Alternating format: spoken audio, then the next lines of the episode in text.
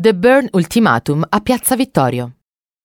La trama del film di Paul Greengrass, ispirato al romanzo di Robert Ludlum, racconta di un ex agente della CIA privo di memoria che cerca di recuperare frammenti del proprio passato, inseguendo piccoli indizi che lo portano in giro per il mondo.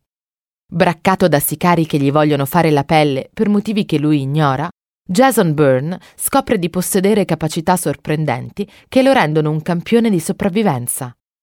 È all'inizio di The Burn Ultimatum, terzo episodio della saga spionistica interpretata da Matt Damon, che la scena si sposta a Torino.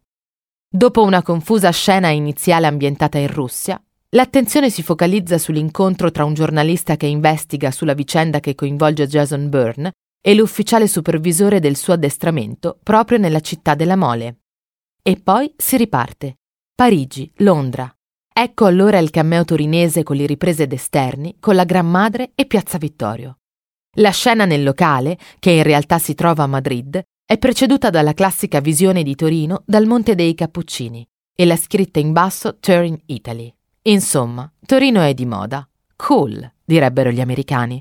Un posto figo, traduciamo per i non anglofoni. Sta di fatto che la città, da appartata marca di confine, è trasmutata in luogo del desiderio, dove bisogna esserci a ogni costo, anche per una comparsata.